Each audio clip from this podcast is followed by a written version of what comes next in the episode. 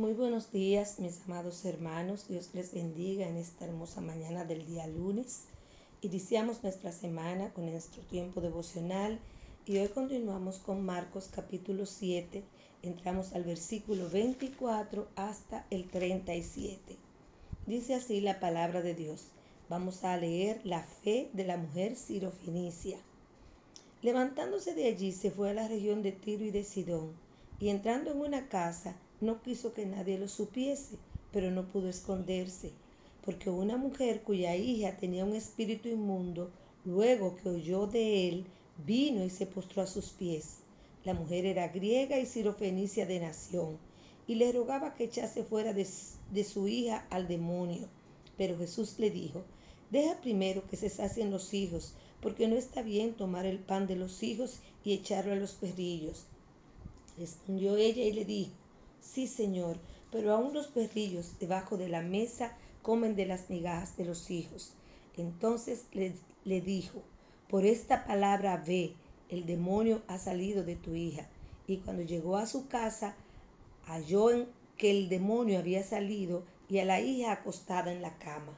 Volviendo a salir de la región de Tiro, vino por Sidón al mar de Galilea, pasando por la región de Decápolis y le trajeron un sordo y tartamudo, y le rogaba que le pusiera la mano encima. Y tomándole aparte de la gente, metió los dedos en las orejas de él, y escupiendo tocó su lengua.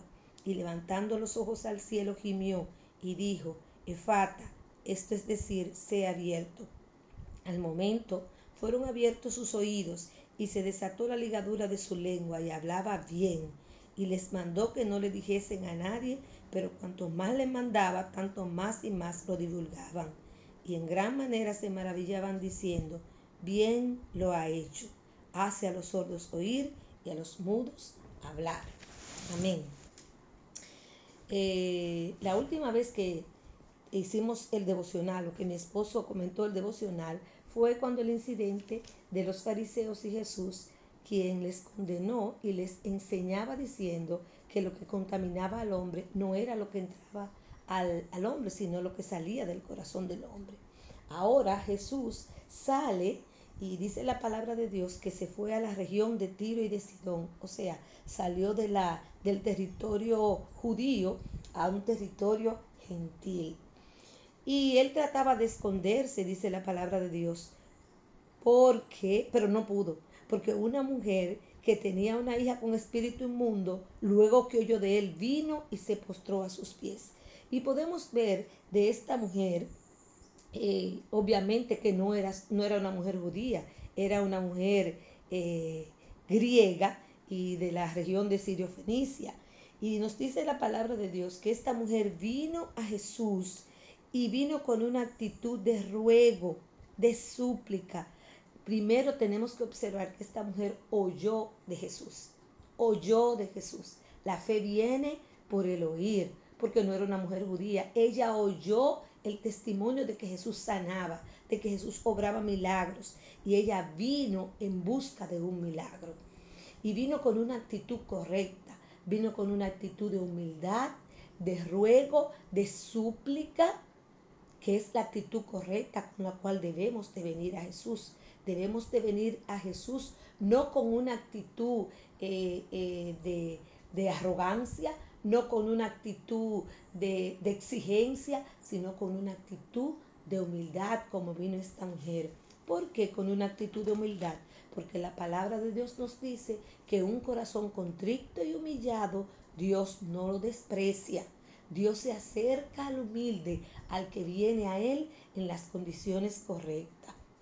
Y esta mujer, podemos ver en el versículo 27 y 28 cuál era el problema de esta mujer y cuál es el diálogo que eh, eh, tiene esta mujer y Jesús.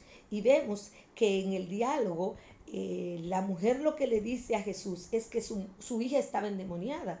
Y Jesús le contesta, bueno, deja primero que se sacien los hijos, porque no está bien tomar el pan de los hijos y echarlo a los perrillos. Lo que Jesús le quiso decir fue, óyeme, primero déjame trabajar con los judíos. primero en mi plan estaba, en mi propósito estaba trabajar primero con los judíos y después con los gentiles.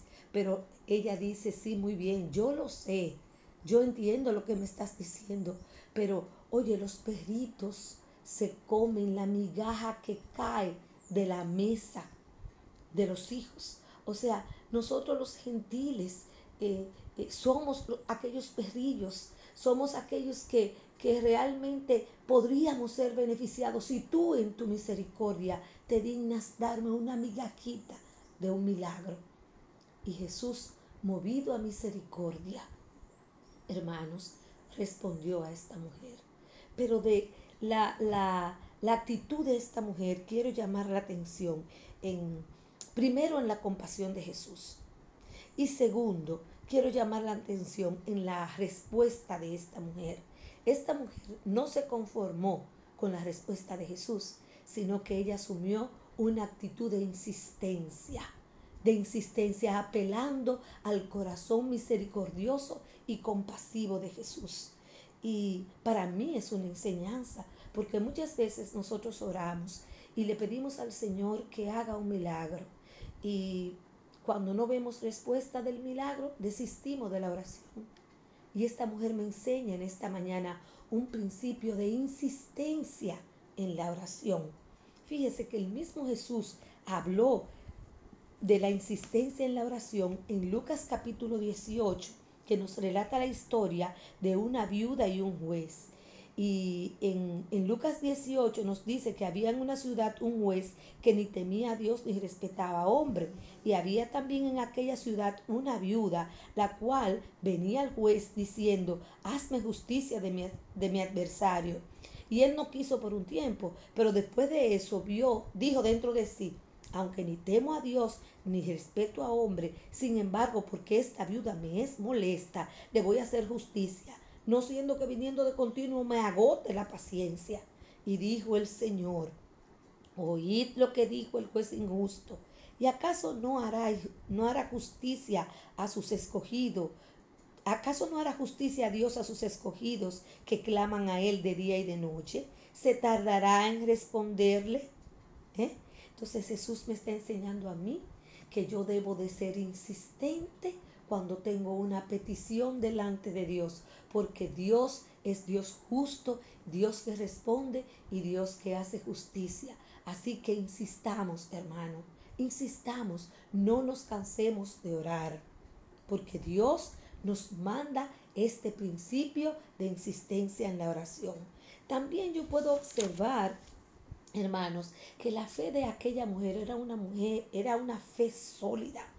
Fíjense que la mayoría de la gente le pedía a Jesús que lo tocara o que fuera y dijera, eh, eh, impusiera su mano, como yo dije, que lo tocara o que hiciera algún acto especial. Sin embargo, esta mujer, igual que el centurión romano, el centurión romano le dijo, solamente di la palabra y mi siervo sanará.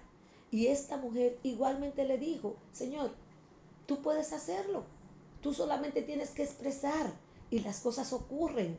Y tanto estas dos personas, observen que estas dos personas, tanto esta mujer como el centurión romano, eran gentiles, no eran judíos, eran gentiles. Sin embargo, tenían una fe preciosa, una fe que superaba la fe de los judíos, de muchos judíos que aún viendo que él era el Hijo de Dios, no creían en él. Otros creían eh, porque, porque eh, veían señales y milagros que él hacía.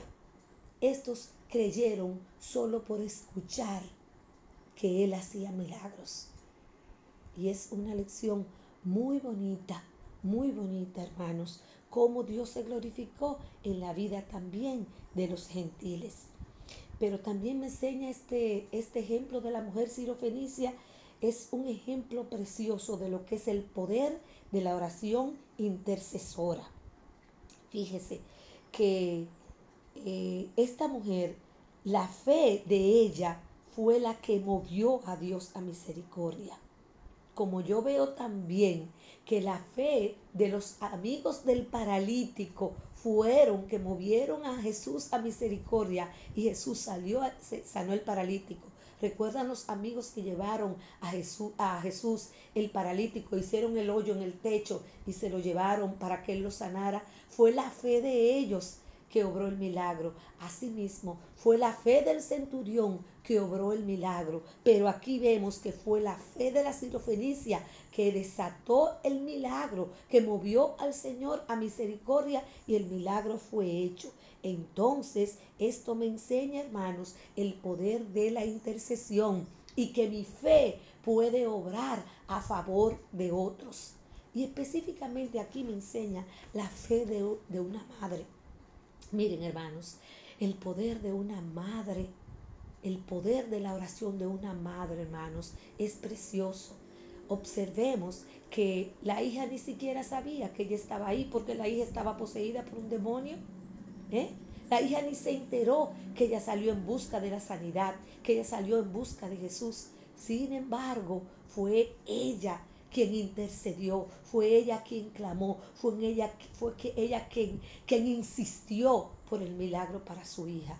Y para mí este pasaje es muy alentador como mamá, porque yo muchas veces he usado este pasaje durante mi tiempo de oración por mis hijos y quiero animar a las madres a que intercedan por sus hijos.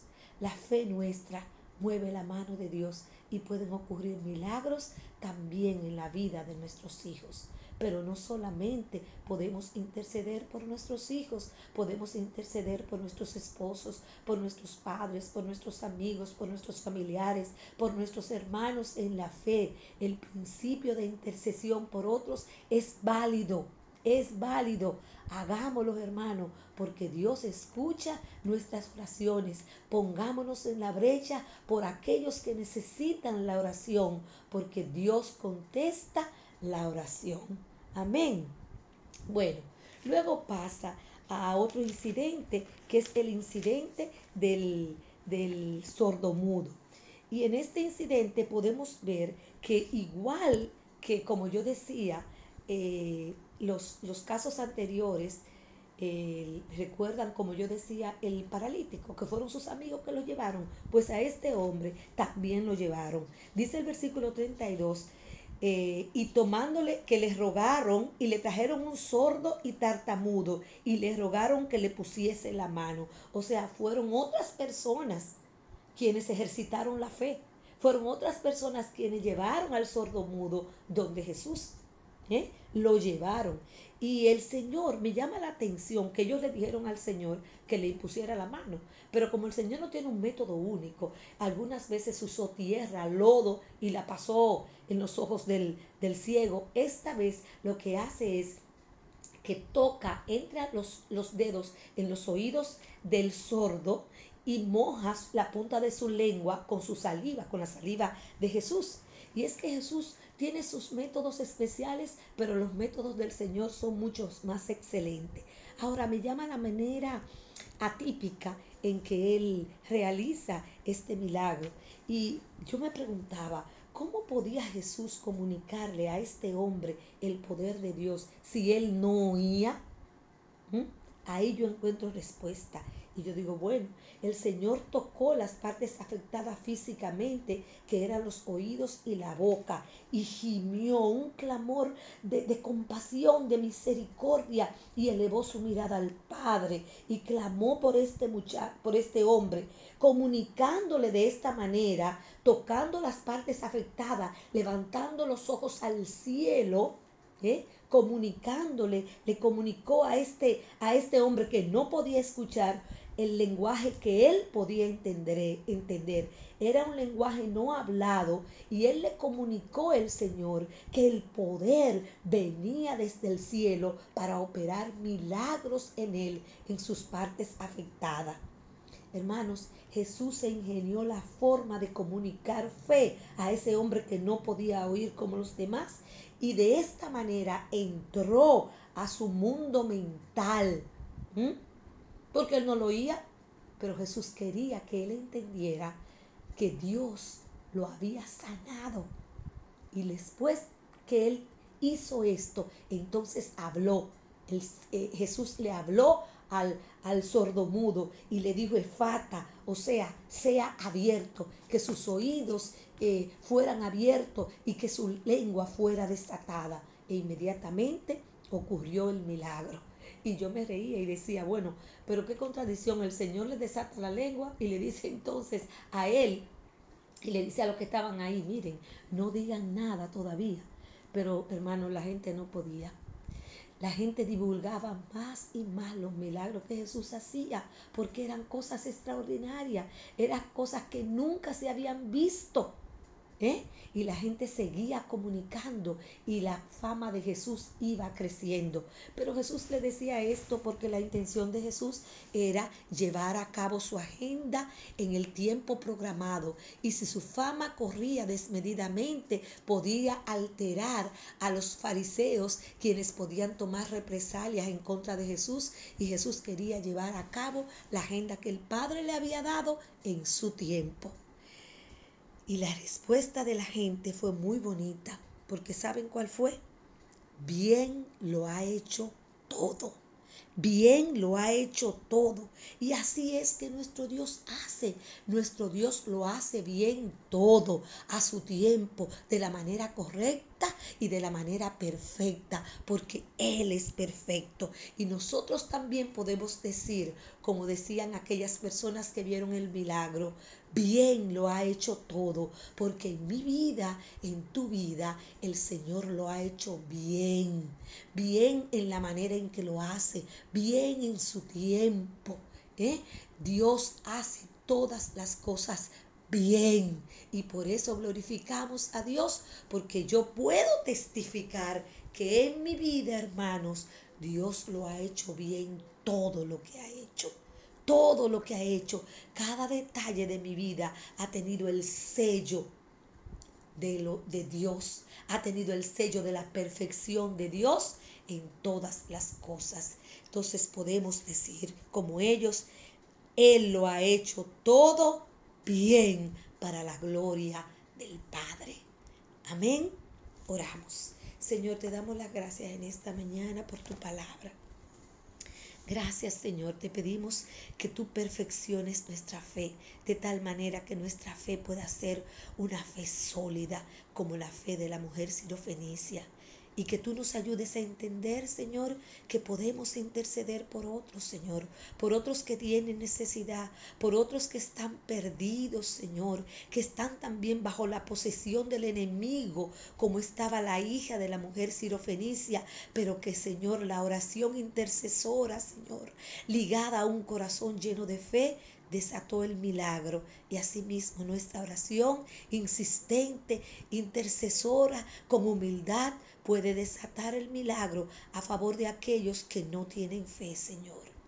Ayúdanos a entender esta verdad y a clamar creyendo que tú todo lo haces y lo haces bien.